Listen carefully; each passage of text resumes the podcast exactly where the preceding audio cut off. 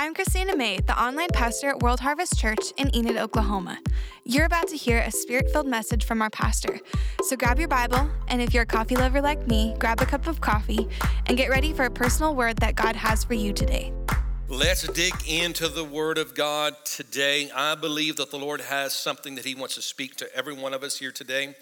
Um, if you are new to World Harvest Church, you can follow along on our notes either using the, the church app or you can use the YouVersion Bible app. If you go to the events section of that, you'll see World Harvest Church right there where you can follow along. But I believe the Lord has something very powerful that He wants to speak to us today. So, would you bow your head with me here in prayer as we prepare to receive? Father God, we thank you so much for this. We thank you so much for the time we've already had with you, Lord God, and just to worship. Lord, I just, I, I believe that we were all so blessed to see the next generation, our young people up here leading us, Lord God, in a place of praise, in a place of worship, a place of intimacy with you, Lord God.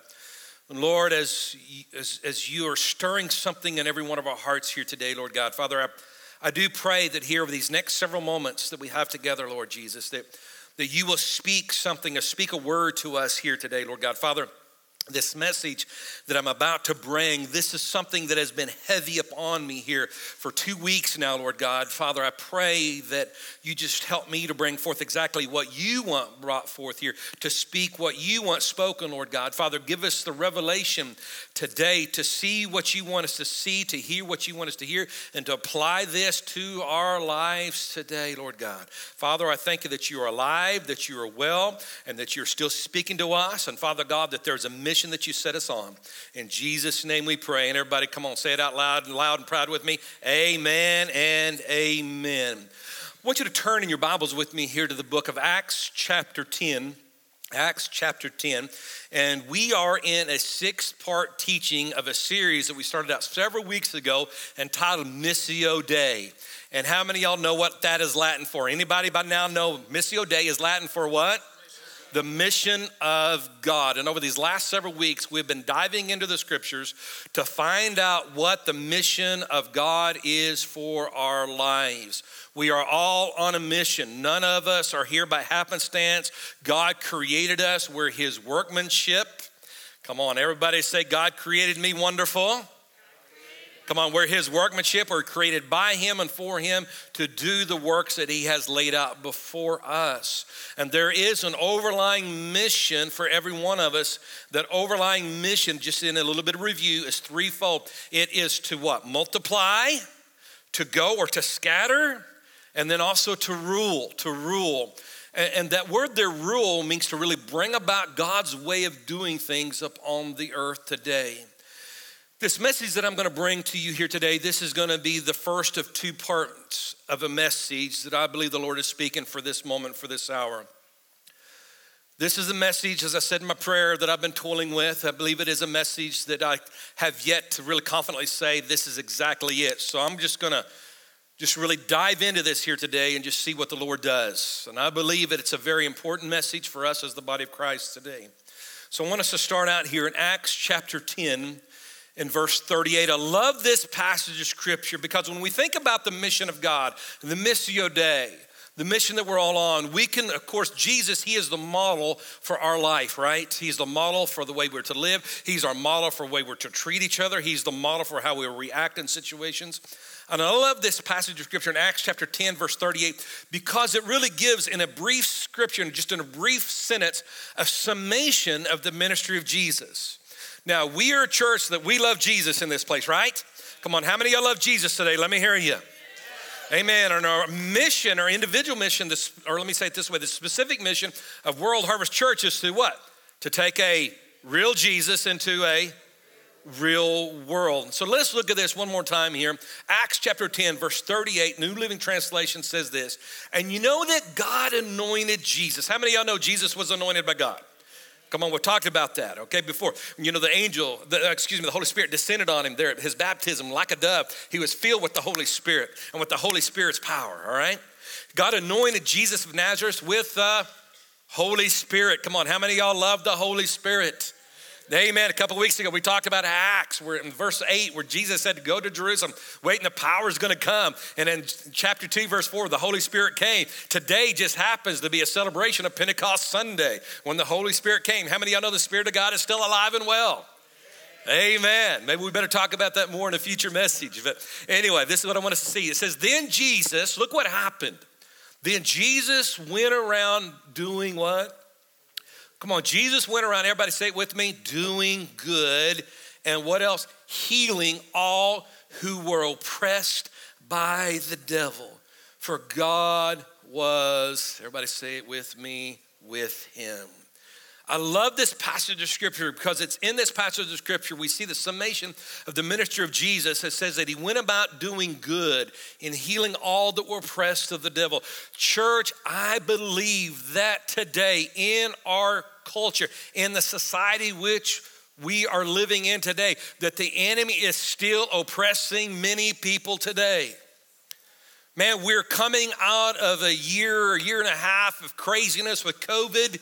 But let me tell you, we're coming out of the craziness, but how many you know the craziness hasn't stopped? There's still a whole lot of craziness. Now we're not necessarily dealing with the COVID virus, but we're dealing with a whole lot of other stuff that the devil is bringing around. Man, marriages are having issues today. We're seeing families falling apart. We see the struggle in life taking place today. And you know, I really believe it's just part of the human experience. As long as we're on this side of heaven, we're going to have to deal with some craziness. Amen? Come on, I believe oh, as long as we're on this side of heaven, we've got some work to do. Anybody with me here at World Harvest Church today? I, I, don't believe that we're going to get to this, this, this place where suddenly everything is just rosy and everything is wonderful. I don't think we're on this side of heaven going to get to a utopic state because we live in a broken world. The world is broken. Because of the results of sin, this world is messed up. Now, thank God for salvation, for the experience that we can have with Jesus Christ. We are redeemed, right? Come on, our bodies have been redeemed. We are redeemed. We are redeemed people. If you know Jesus, you're saved, you're going to heaven. Whoo, praise God. Amen. But the world that we live in, it is not redeemed yet. It is still very much broken. And I believe that's why we so, see so many crazy things happening today, such, such a mess. Me, it's encouraging to me to know that this world is not my home. But as a Christian, I want to leave my world better off because I was in it, though. Amen. So Jesus, he says he went about doing good and healing all that were oppressed. So now I truly believe in the Missio Dei that our mission of God is to do what Jesus did, right? I love the way the Message Bible puts Acts chapter 10, verse 38, and it says this in the Message Bible. It says, Jesus arrived from Nazareth, anointed by God with the Holy Spirit, ready for action. Church, are you ready for action? You know, I know in the natural, many of us, man, you know, we've had a crazy year. Many are going on vacations. Thank God you're getting a vacation. If you haven't taken a vacation yet, take a vacation. Come on, anybody take anybody ready for vacation? Come on, we need but we cannot disconnect spiritually from the environment that we're in right now. Listen, it's okay for some rest. Jesus, I mean, the Word of God talks very strongly about a Sabbath, about resting, right? But we can't be in a perpetual rest. And there's one thing that's kind of getting me stirred up that I believe that the church of today, the church of America, has become very complacent. We're, we're, we're on a perpetual rest. And I believe that God is calling us, as the body of Christ, as Christians, as World Harvest Church, and as individuals a part of this region of Oklahoma, it's time that, we, come on, we got to step up and quit being so complacent. I, I love what it says here. He, he says, uh, uh, he was ready for action. Come on, say, I'm ready for action. He went through the, I love the, what the message Bible says. He went through the country helping people and healing everyone and see, this is, I, I love the way the message puts this who was beaten down by the devil. Do you know anybody that's beaten down in your world today? Come on, there's a lot of beaten down people. And, and this is really what's stirring my heart today. The beaten down people aren't necessarily the, the, the, the non Christians, but I know a lot of beaten down Christians today. A lot of people that are going through some trials and tribulations today. But I believe if Jesus Christ live lives inside of us, come on, we're not victims in this life, we're victors. Amen. God has created us to triumph in every situation. Amen. We got to rise above the mess. When we think about this, what the words of the message Bible said, beaten down by the devil, I believe this is a good description of the world that we're living in right now. Because there's two forces working right now there's the power of God, but there's also the power of the enemy. Jesus said in John chapter 10, verse 10, he says, The enemy comes to do what? To steal, to kill, and destroy. But Jesus said, I've come to give life, and those forces are still working in our world today. Let me tell you, it's time that we bring life into our world today. Come on, that we bring Jesus into our world today. Come on, that we take a real Jesus to a real world today. Anybody with me here in this church? Amen. When we think of the craziness and the messed up world that we're living in, what are we going to do about it? See, I believe that Jesus wants us to help bring healing, hope, and His presence and His power into the world today. If you would turn with me to Matthew chapter 23, and I want to look at something here that Jesus told the Pharisees one day when he encountered these very religious people. And I believe that today, that spirit of the Pharisee, if you don't know the history of the Bible, the Pharisees were a group of religious leaders in Jesus' time that Jesus had more conflict with than anybody else. The religious leaders, if we could modernize it to today's terminology, we could say Jesus had more problems with the church people than anybody else. And I think that spirit of the Pharisee still seems to be alive today in churches today. Not, not you guys, the people at the 11 o'clock service. I'm talking about them, not the 9 o'clock service people, right? But I want, I, want to, I want us to look at this here. It's in Matthew chapter 23. I don't have time to really set the context to the scripture, but Jesus, he has encountered the Pharisees at many different times, and every time he encountered them, he was always rebuking them or scolding them. And this is one of those passages of scriptures. It's in verse 23. He's having this confrontation with them, and he says, What sorrow awaits you, teachers of religious law, and you, Pharisees? He calls them hypocrites. Hypocrites.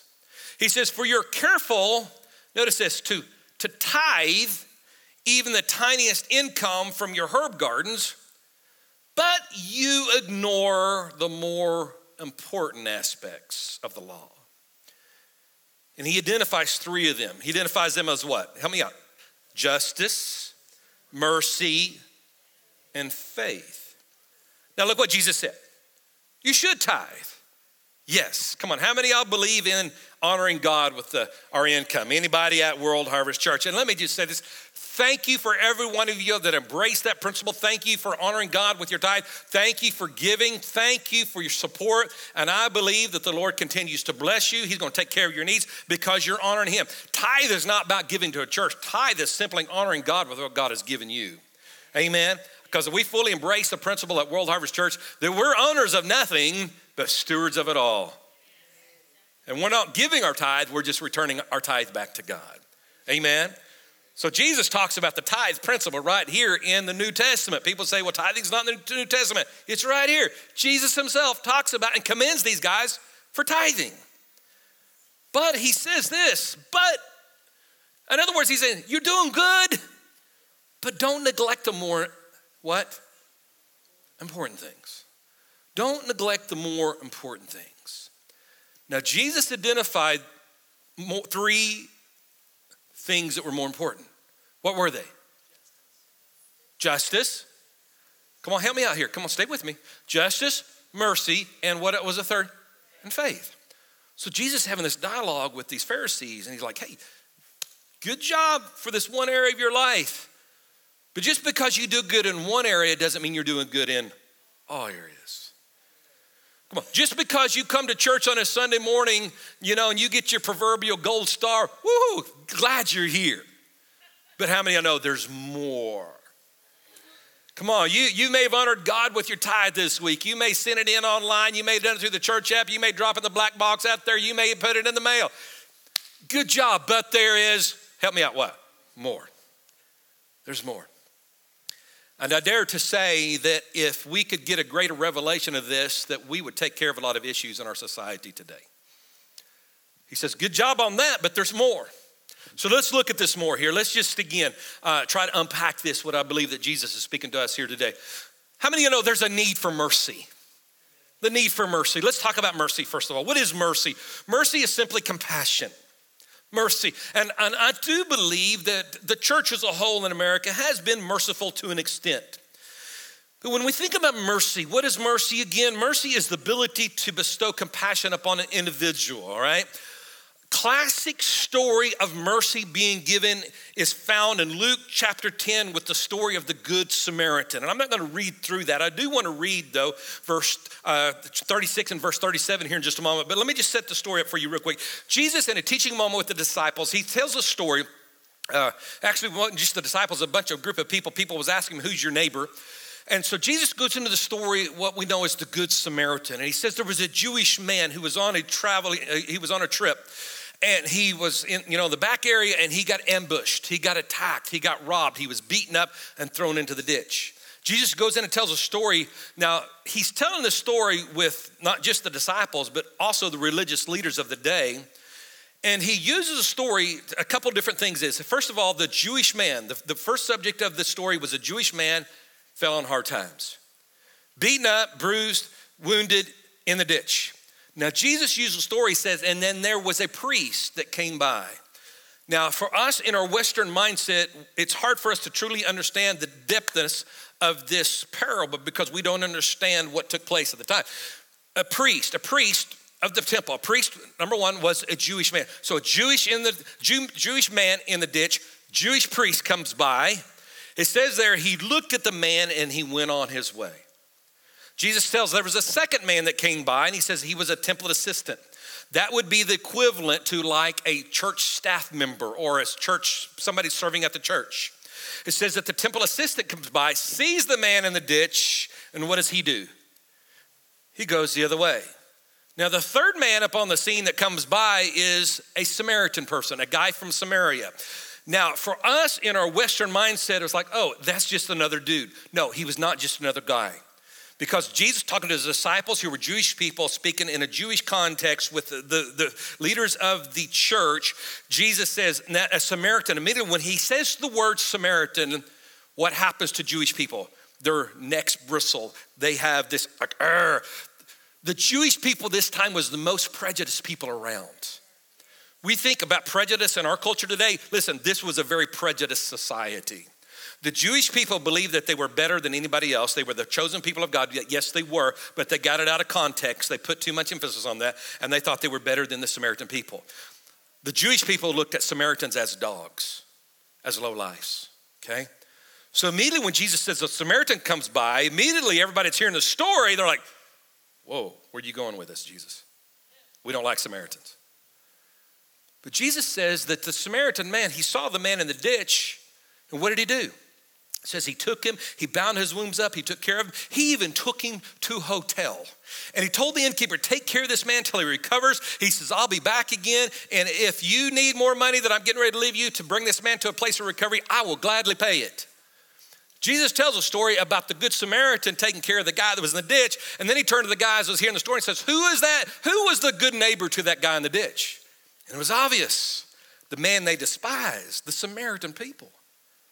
That was a slap in the face to everybody that heard that story that day.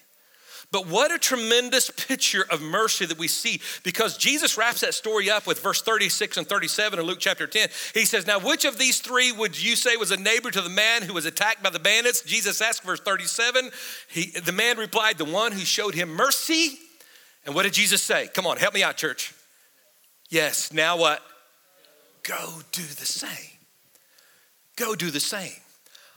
I dare to say this that showing mercy is something that is more natural to give for the Christians. Let me say it for this for us as a church. I would dare to say if I announced that, hey, uh, uh, Friday night we're going to feed the homeless, would you come out and serve the homeless? You know what? There'd be a lot of people show up.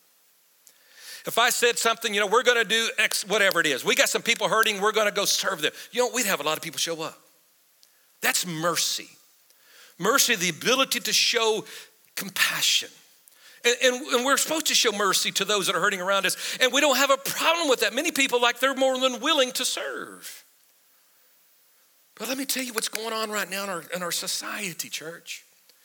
We are facing now this, what we call cancel culture. I, I, I fully hadn't understood this, and you know, as, as, as how many y'all realize the older you get, you kind of don't understand some of the terminology of the generation coming behind you? You know what I'm talking about? Yeah. Uh, I, I Sydney said something up here on the stage, and I don't remember what she said, but I looked at Tammy and said, That's a good thing, right? I can't remember exactly what she said already. Um, this cancel culture, but cancel culture, basically what's going on is we see our society, if somebody doesn't act like we act, we, what they call, they're canceled. I, I, I ostracize you. I do not need you in my life. The division lines have become very bold and very defined in our culture today because we are falling into this trap, and the world has fallen into this trap that if somebody makes a stance for something they don't like, they ostracize cancel. I have no need for you. Now, church, God did not call us to cancel people. The guy in the ditch, I, I don't know why the high priest, I don't know why the temple assistant, I don't know why they didn't go help him. Maybe they saw the guy in the ditch and said, Well, I wonder what he did to deserve that. The Samaritan, he didn't care what the guy did. He saw a guy in help and he said, I'm going to help the guy. We're living in a time where there's too much of this canceling people because of belief. I, I, I, have learned this that if I am truly on a mission field, and I believe that I am, if I'm truly put into a place where the Missio Dei, the mission of God is for me to go into all the world, to preach the gospel, to make disciples, to rule and to reign, then I'm going to be in an environment where not everybody thinks like I think. Not everybody's gonna look like I look. Not everybody's gonna act the way I want them to act. Do I cancel them because of that, or do I love them in their mess? Church, I dare to say that we are called to love the people in their mess. I believe that we're called to love people even when they don't think like us or act like us. Amen. And over this last year and a half, what have we seen? We've seen our society falling apart because there's two minutes of this. I cancel you, I ostracize you because you don't act like I want to act, uh, like I think. We've seen this happen right here in our very own community. Lord Jesus, the whole mask or no mask. As I look back on that, I think how, how shallow was our culture for people to get bent out of shape, to lose a Christianity because of 12 inches of material. When there's greater issues, there are people that are dying and going to hell, and people are getting upset and cussing other people out because they don't believe they wait, they wait, way they want to. I better back off here. I'm getting fired up here. let me let me stay on it. There is a need for mercy. We are not supposed to cancel people. We are to what? Love them. But remember what Jesus said to the Pharisees? He says, "Listen, you're doing good on this area, but the greater things are what? Justice. Help me out. What else? Mercy and what else? Let's talk about justice for just a moment. The need for justice. The need for justice. Let's how many y'all know God loves us? Yeah. I dare to say, let me give you an illustration of this that I believe that just like this $20 bill that I have before us today, I believe that for this $20 bill to be uh, something of value and to be used in the world that we live in, for it to be genuine, it's got to have not just one side, but it's got to have what? Got to have both sides for it to be real. I believe in the same way that God's love is the same. There are the two sides to God's love. I believe there is the grace side to God's love. We love grace, do we not? Come on, we love grace. But we also know that according to the scriptures, even it says in Hebrews, I think I've got it here in my notes, Hebrews chapter 12, verse 6, it says, The Lord corrects the people he loves and he disciplines those he calls his own. I don't know about you, but I love God and I believe God loves me. If God loves me, then He's not going to just give me grace, He's going to give me discipline. Come on, every parent in this room, you've got to have both sides of love. If all you have is grace raising your kids, then you're going to raise a very spoiled, self centered child. Right? If all you have is judgment or the discipline without grace, then you're going to have a rebellious child. As a parent, we've got to have both sides to that. In our parenting skills, now that we've done our, I mean, we we raised our kids, we did our time. We raised our kids. I've noticed this that in every marriage, there's one that's probably more of a disciplinarian and one that's more graceful. I was the graceful one in our home. I was always, oh, honey, just give them one more chance. They really didn't mean it. Tammy was like, no, they broke the law, they broke the rules, they got to be disciplined. So together, guess what? We made great parents because we brought balance into the home. If we would have been both of us all grace and we never brought discipline to our kids, we would be dealing with some very spoiled, self centered children today so on. I've already hit that. So, this is the same way that God's love, I believe it is also, there is the grace side, but there is also the judgment side. The judgment side. Jesus, again, back here in Matthew chapter 23, what did he say? He says, This is a very part of the, a very important aspect of law justice. Justice. What is justice? Justice is a pretty big topic. But justice, let me see if I can define justice for you here in just a brief moment. Justice, it is the quality of being guided by truth. Everybody say truth. It's the quality of being guided by the truth. It means reason or fairness, it means moral rightness, okay? And also, uh, uh, next part of that definition, it's the administering of deserved punishment or reward. It's administering of deserved punishment or reward. That's what justice is. Justice, and I like that first part there where it says it's, it's quality of being guided by the truth okay? Now, just to take a maybe a complicated definition and simplify it, I define justice as this making wrong things right. Now, what's interesting, when we think about justice, I'll be honest with you, I've been raised in church all my life. I, I could probably count on one hand how many times I've heard a sermon about justice. But when it comes to grace, I cannot count how many messages I've heard about grace in church today. Countless of them, many of them. I talk about it a lot. But when it comes to justice, seems like we're quiet about that. I don't want to be like the Pharisees where Jesus said, Hey, you're doing good. You did good tithing.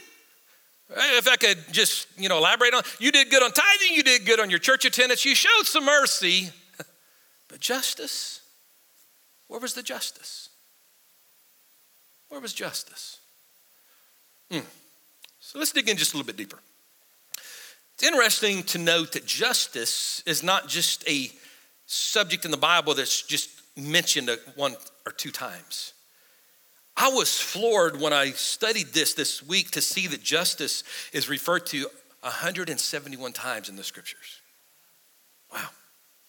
What's the difference between mercy and justice. Let me, let me define this just a little bit further. Just, you know, you think about the story I just told you with the Good Samaritan. What a tremendous story of mercy, right? The Good Samaritan, he was merciful. He showed compassion to somebody who probably despised him. But yet he still showed what? Mercy. So that was a good picture of mercy. What would have happened if justice would have played out in the story of the Good Samaritan? Mercy helped the guy, justice would have went after the guys that did it. Let me, let me just give you a little bit more illustration here. Let's say that at my house, let's say, for instance, I don't have it, I wish I did. Let's say that a stream ran down the back of my house, by my house. Let's say tomorrow morning that I wake up and out in the stream I see a guy. He's beaten, he's bruised, he's bleeding, he's out of it. Mercy goes to the man and helps the man and takes him to the hospital. Let's say Tuesday morning, I wake up, same thing. Another guy is in the river. He's hurting, he's bleeding. Something's wrong with him. Mercy, out of mercy, I go help him.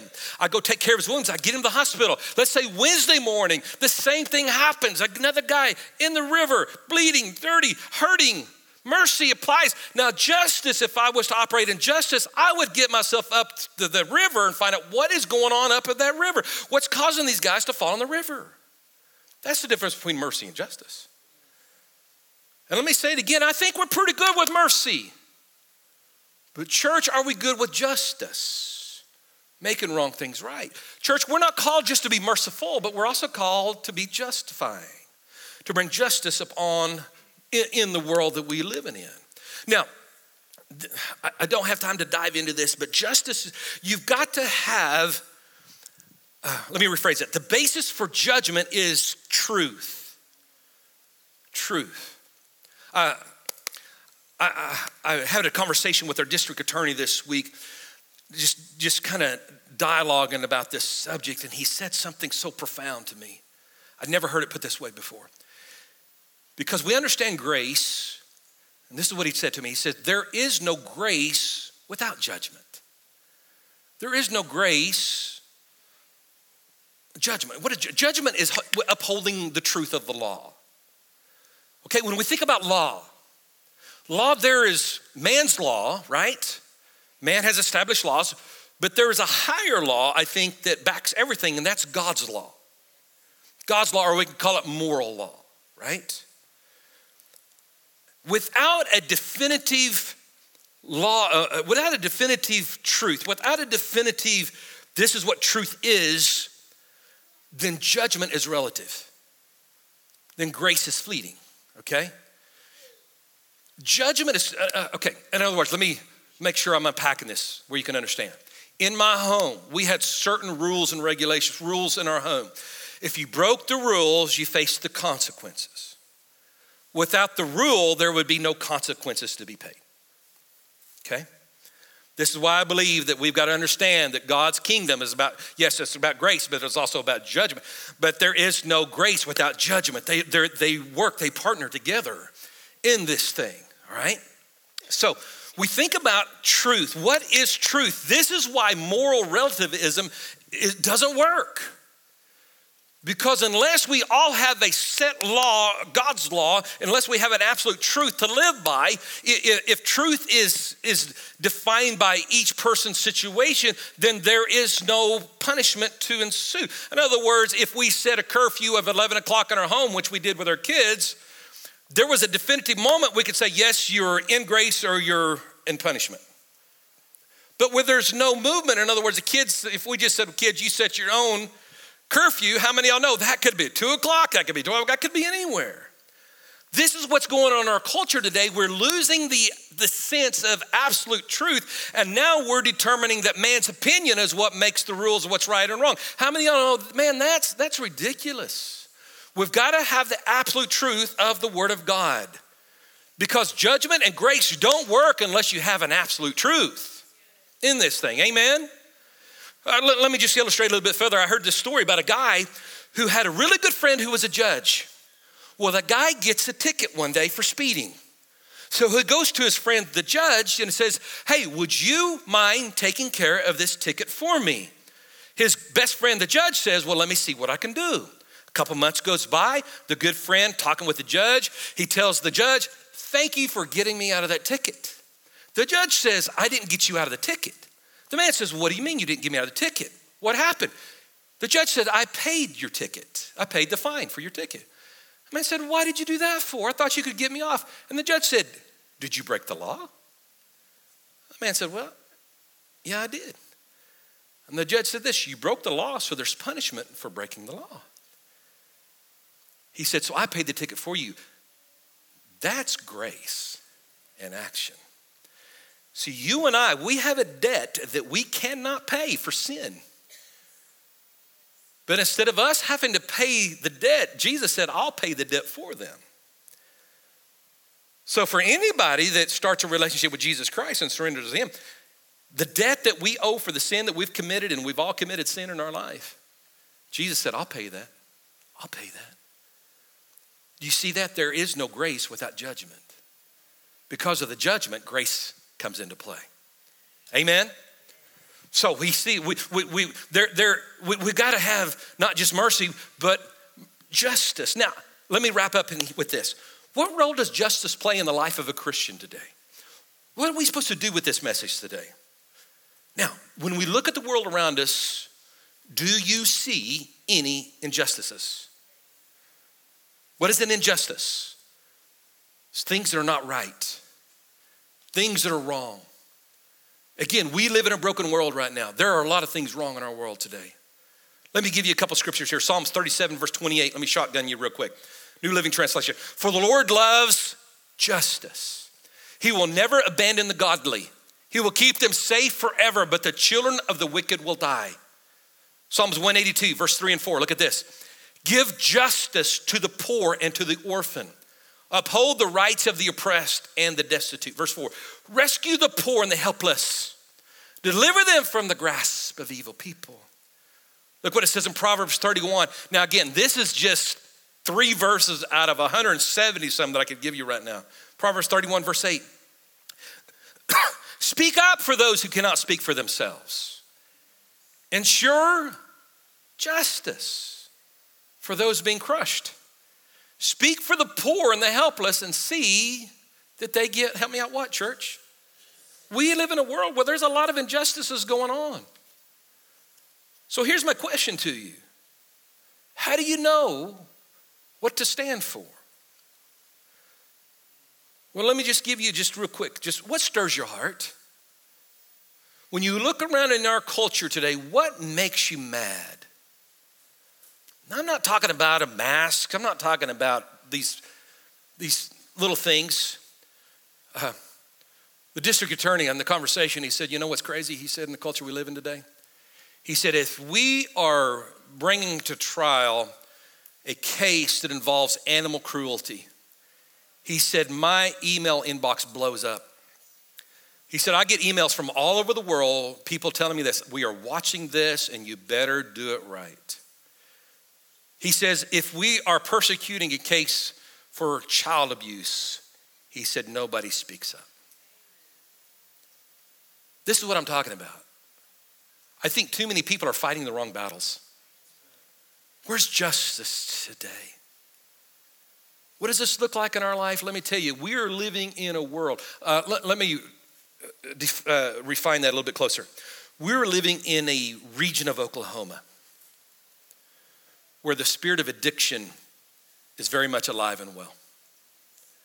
Where people, the spirit of alcoholism, uh, drugs, pornography, is running rampant in our culture. Now, mercy comes in and helps the people that are involved, but justice wants to do something about the situation. Does it make you mad? We're living in a culture right now where marriages are failing. Now we can minister to the couples, but what are we doing about it? What is what justice can we bring to the scene? We're living in a world, listen, church, where women are being abused, where children are being abused. Ask our DA, you know, because I've been hearing the subject of child abuse, you know, during the shutdown, the numbers of child abuse cases dropped dramatically. But the thinking was this the reason why they're dropped is because they're not being reported. Because kids weren't in school. So I asked him, I said, What are you seeing with child abuse right now? This is what he said. He said, Oh, yeah. He says, We're seeing an uptick of cases again. But this is what broke my heart. He said, But the extremity of them are skyrocketing right now. This is in our own community. Abuse that's taking place in our own community. Where's the justice for these things? Racial tensions? Hey, I think we're doing better than some of the other parts of the country, but we still got issues. We still got a lot of issues right here. Church, we can show mercy, but where's justice? I think God's calling us not to be just merciful, but be bringing His rule and reign. What does that look like for us as a church? I really don't fully understand. I really don't know the answers yet. I do know one thing we're working on, we're hoping to be ready to launch this fall is our youth center. Because we're living in a world in here in Oklahoma where we're seeing children raised in fatherless homes. And I use fatherless, not absent fathers, but fatherless because there's a lot of homes. The numbers of kids being raised in a home without a father is, is substantially high.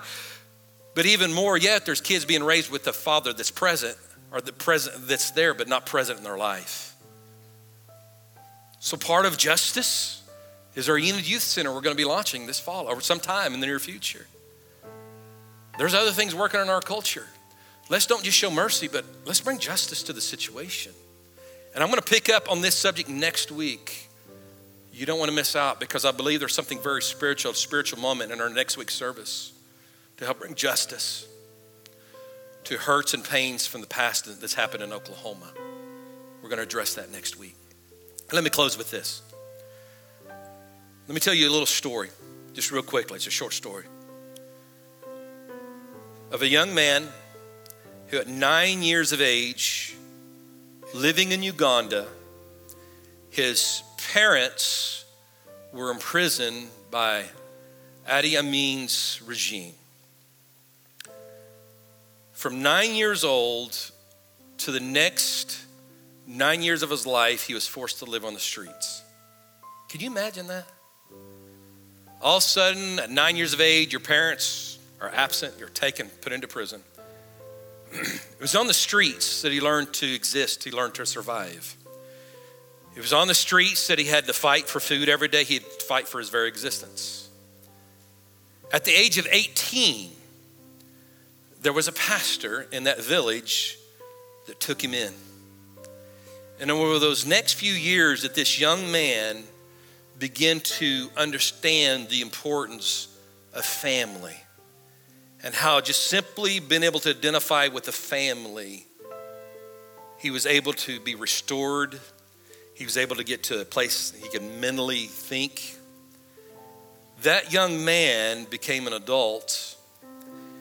He married a young lady who was trafficked, who was sex trafficked by her uncle, who the girl had to go because of her parents dying to live with the uncle the uncle sold her as a sex slave. She was able to escape from Rwanda, where she was raised, and get to Uganda. That young man that lived on the street and this young woman who escaped sex trafficking eventually married. And their names are David and Esther Kamanzi, our missionaries that we've been working with for the last few years in Uganda. And you know what a lot of their ministry is? Man, they can preach the gospel. But they go to the dumps and they rescue the unwanted kids out of the dumps.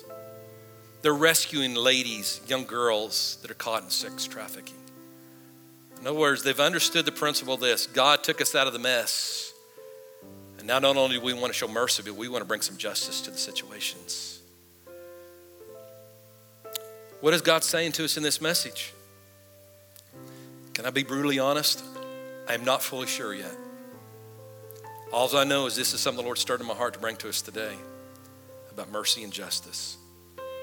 So I think we all, including myself, got to ask God the question God, what are you saying? What are you saying? I do know myself and you, this is our activation today. I would just encourage all of us here this week just to give attention to the world around us. Do we see injustices in our world? And then ask ourselves the question what are we supposed to do about that? That's a big question. That's a big ask. But how many y'all are challenged by that? Anybody in this church? Come on, how many y'all will work on that this week? Will you do that? I want you to stand to your feet with me here this morning. Again, this is the message that the Lord started in my heart to bring today. This is what I would call a heavier message. This isn't one of those that just makes you want to shout and dance and jump around. But I believe it's the Holy Spirit speaking. Because I've said it many times what a shame it would be for us to live our life as a Christian but never do anything about it in our world around us. What a shame would it be for us to get into heaven, and look around, and nobody's in heaven because of us being in their life. What a shame. See, as a church, I think justice, part of our justice mission is this let's make it hard for people to go to hell from Enid. Anybody else with me? And how's that going to happen? It, it, it, there's an aspect of inviting them and getting them to church or watching online, but how it's going to happen is us going into their world and taking a real Jesus. Not Jesus on the cross, not Jesus, you know, in the manger, but a Jesus that is alive and well, Jesus that can invade our lives, that can correct those things that need to be corrected, and then empower us with the Holy Spirit to move on and make a difference in our world. That's the Jesus that I'm talking about today.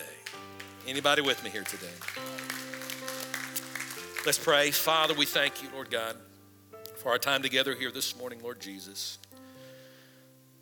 Lord, I just again, I, I lay this message down on the altar before you and these people today, Lord God. I, I feel that I spoke exactly what you've been stirring on my heart to speak.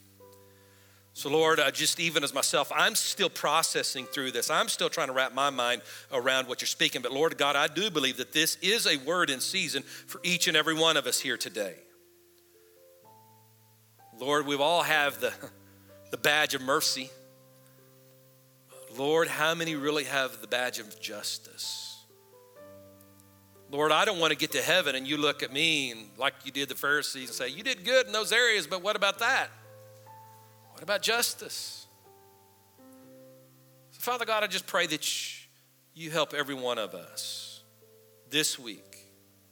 Help us to look at the things and see the things that are wrong in our society and try to do our best to make them right, to do what we can. Lord, for so many we've we've hit our head in the sand. We haven't wanted to look at situations, but Lord, I believe that you're stirring the church to help be the answer to the societal problems that we see today in our world. So, Lord, help us, help us, help us. Let's all say this together. Just say, Father God, here I am, use me. Lord, help me to bring mercy and justice into the world that I live in. Lord, help me to see what you want me to see this week. In Jesus' name. Thanks again for listening. We hope that this message inspires, challenges, and fuels you up to take a real Jesus to a real world. If you'd like to connect with us in any way, please go to harvestenid.com slash connect. Or if you'd like to learn more about us as a church, please go and check us out at harvestenid.com. We can't wait to share another message with you next week.